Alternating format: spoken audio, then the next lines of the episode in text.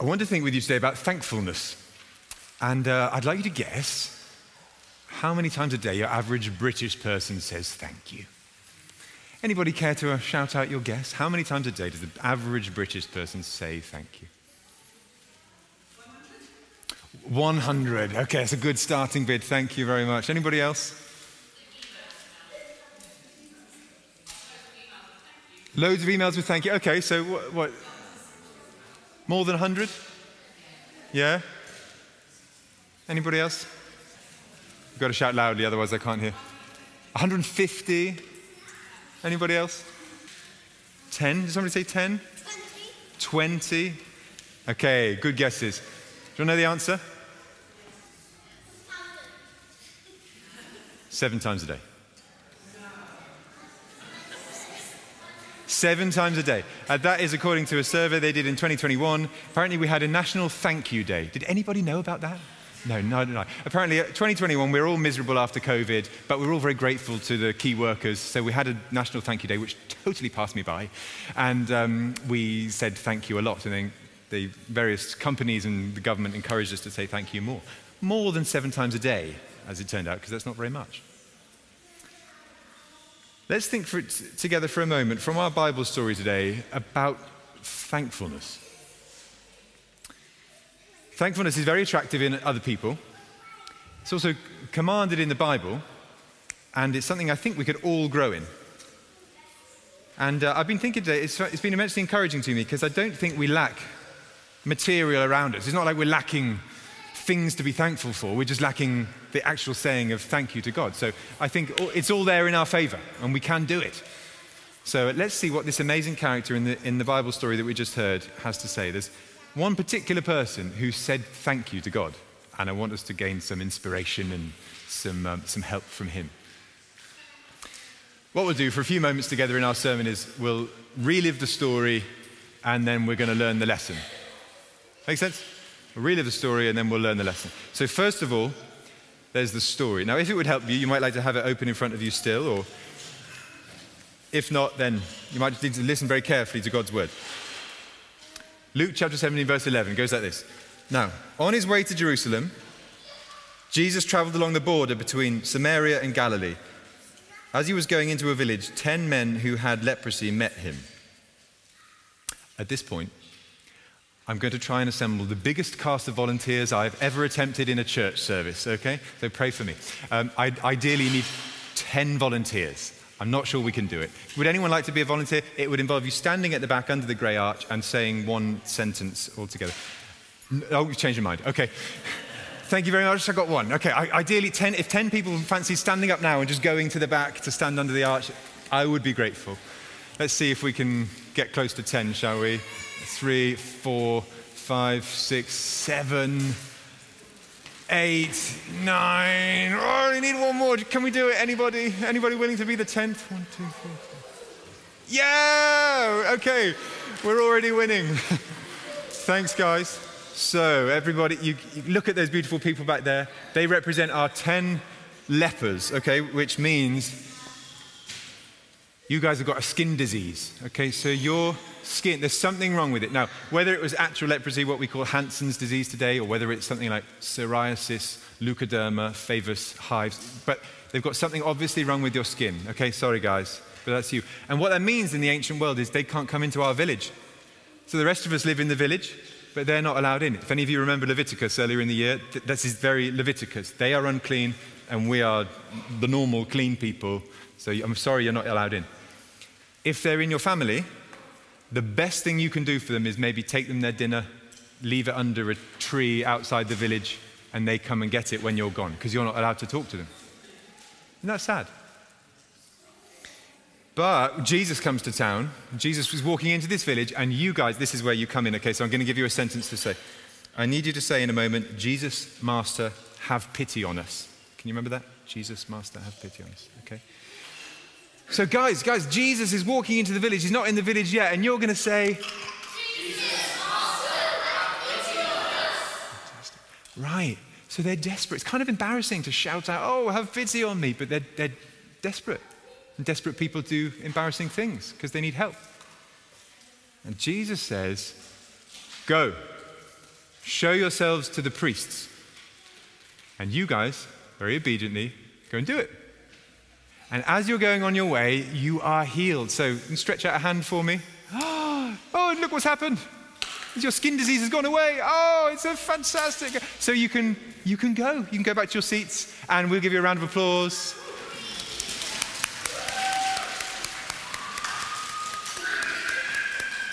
Excellent.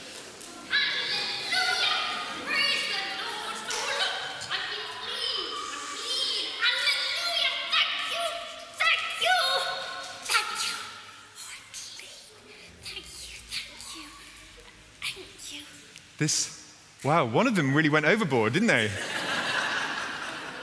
and this is what happens in the story. Nine of them go back, go away, healed, and the tenth one also gets healed, but is so thankful, like you, my friend. Yes, that's right. And Jesus says, Rise and go, your faith has healed you, so you too can go. Isn't that amazing? Ten of them got healed, but one of them was just overcome with thankfulness. That person was actually a Samaritan, Jesus says. Samaritans were non Jewish, they weren't friends with Israel. If you know a little bit about Israel today, Israel, they've got some enemies. Um, they're, they're not friends with the Palestinians today. And this is not exactly the same thing, but the kind of feeling they had towards the Samaritans is the kind of feeling that Israel would have towards the Palestinians today. So, just to give you an, an idea of how unlikely this was, this guy to kneel on the ground and thank Jesus. And Jesus asked, Were not all ten cleansed? Where are the other nine? Has no one returned to give praise to God except this foreigner? And then he says, Rise and go, your faith has made you well. There's our story. What then is the lesson we can learn from this story in the Bible? Let me try and summarize it this way Thankfulness is fullness. Thankfulness is fullness. You don't need thankfulness per se in your life. But on the other hand, you really do, because thankfulness is fullness. Thankfulness is the completion of things that God has done for you. Thankfulness is the way to acknowledge something amazing has happened in your life. Jesus says the other nine, they, they kind of didn't lack anything because they'd been healed, but they also did lack something because they weren't overcome with thankfulness. I had a friend who was um, skiing a few years ago, and he was very badly injured while he was skiing. And um, his legs were very badly hurt. And he found himself lying in a European hospital for months. And he was wondering, will I be able, able to ever walk again? And as the months went by, he prayed to God and he, he said, Look, God, if you give me back the use of my legs, I'll be forever thankful and I will devote the rest of my life to you. And you know, God gave him back the use of his legs. And you see him today, I mean, he's a teacher. You wouldn't know any different. You wouldn't know he ever had that injury. And it's an amazing thing God did in healing him. But if you ask him about his prayer and his vow that he made, he doesn't want to talk to you about it. He, he says, oh, that, was, that was then. Which is sad, isn't it? It's like he's lost something of the wonder, something of the fullness, and something of the, of the desperation that he felt.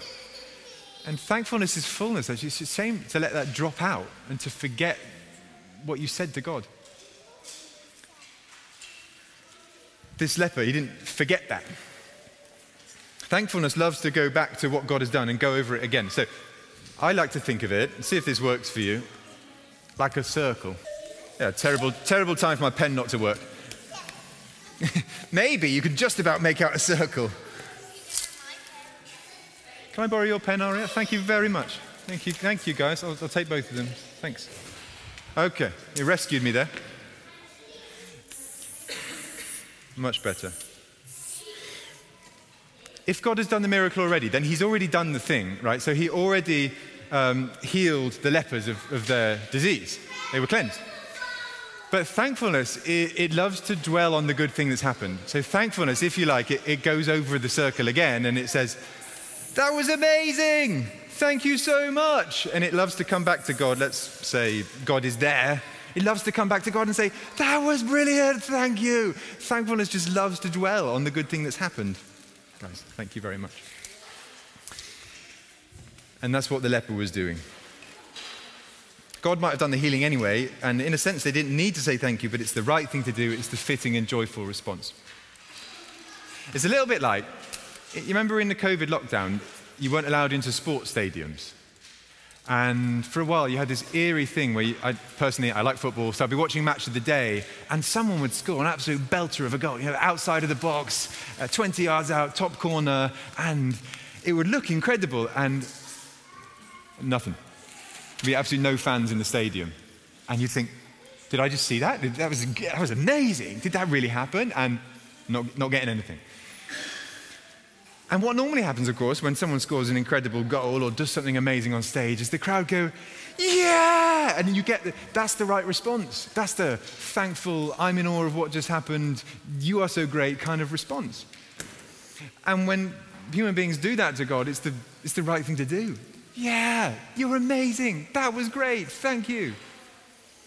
It was much better after the lockdowns were over and the fans could return to the stadium and it felt like normal again because thankfulness is fullness.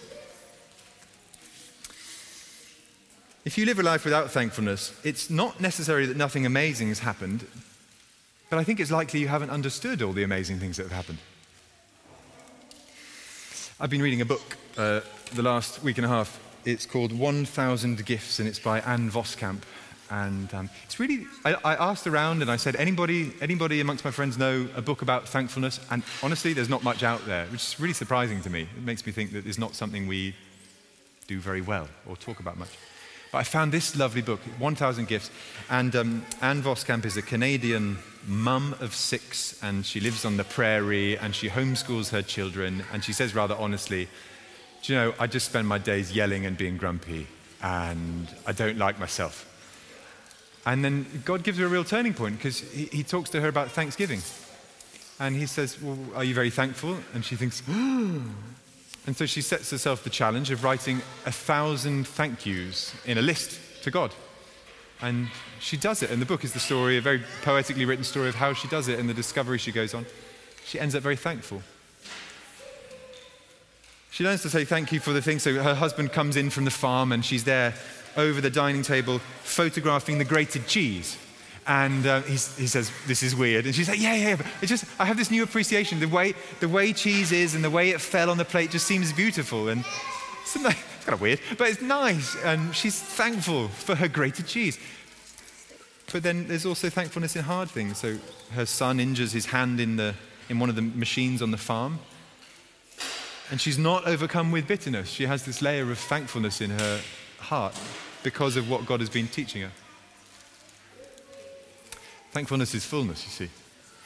If you can have that kind of attitude of gratitude, which sounds better in a North American accent, doesn't it? An attitude of gratitude. If you can, if you can cultivate that in your life, like Al, Ann Voskamp or, or like Katie the leper, it shows you've understood the world you're living in. It, it shows you're in the stadium and you get what's going on on the pitch. I don't want to pretend to you. I mean, I found it very hard, even this week, as I've gone over some of the losses in my life, the, the things that don't naturally elicit a thank you. But even then, I've learned to be very thankful for all the things God has given me. Now, it may help you to know that um, thankfulness will help you sleep better.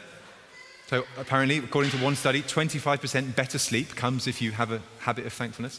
It, it decreases your anxiety, so people who have a habit of thankfulness are less anxious overall.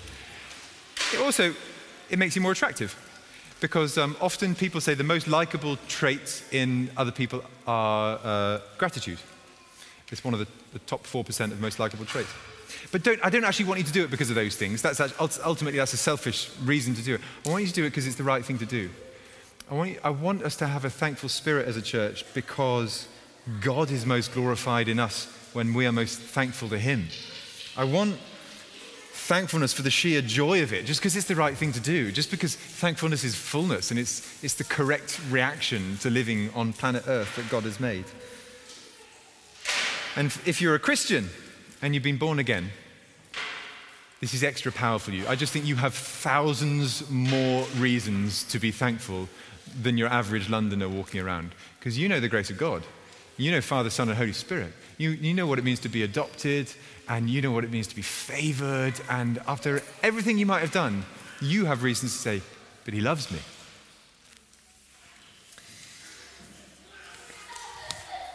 I don't know if I'll get to a thousand gifts like Ann Voskamp, right? But should we make it realistic for us?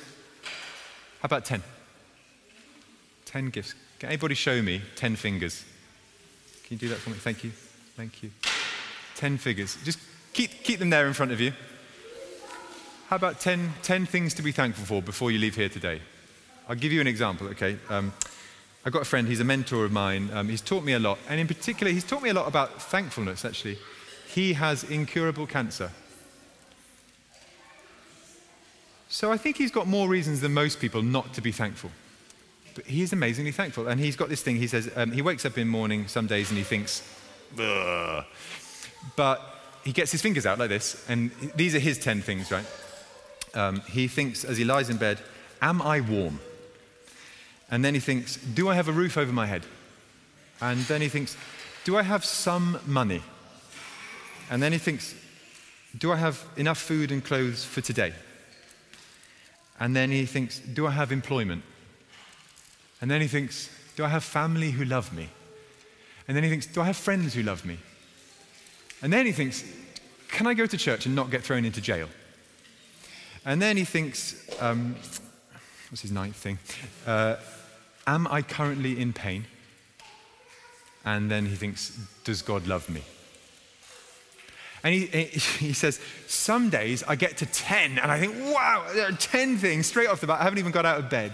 And he says, most of his life he's, he's been through and he's scored a 10 out of 10 for most days. Isn't that amazing? And he says, even on the days when I can't get to 10, I still find myself thankful because I've got things in my life that I'm thanking God for. In a minute, what I'd love to do, instead of me praying, I'm, I'm going to give you a moment in quiet, and maybe on your 10 fingers, you can think of 10 things that you're thankful for, and you can just say it quietly to God in your own heart.